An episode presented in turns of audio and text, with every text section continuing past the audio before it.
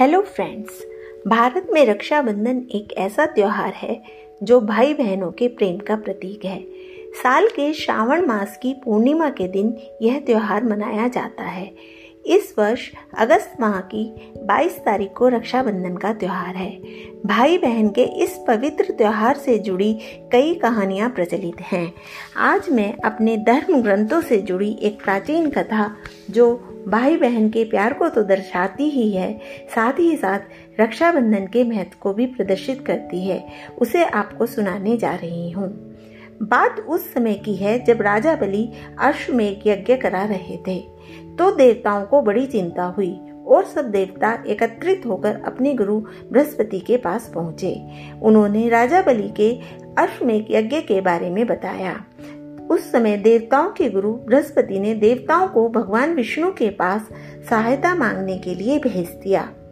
फिर सारे देवता एकत्र होकर भगवान विष्णु के पास गए और उन्होंने विष्णु जी को अपनी चिंता का कारण बताया।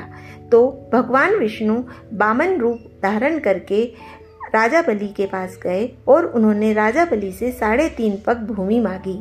जब राजा बलि साढ़े तीन पग भूमि देने के लिए तैयार हो गया, तब भगवान वामन ने तीन पग में ही पूरी पृथ्वी नाप ली और राजा बलि ने भगवान को आधा पग रखने के लिए अपना सिर दे दिया। तब भगवान ने प्रसन्न होकर उसे वरदान दिया। तो वरदान में राजा बलि ने भगवान को अपना ही चौकीदार बना लिया।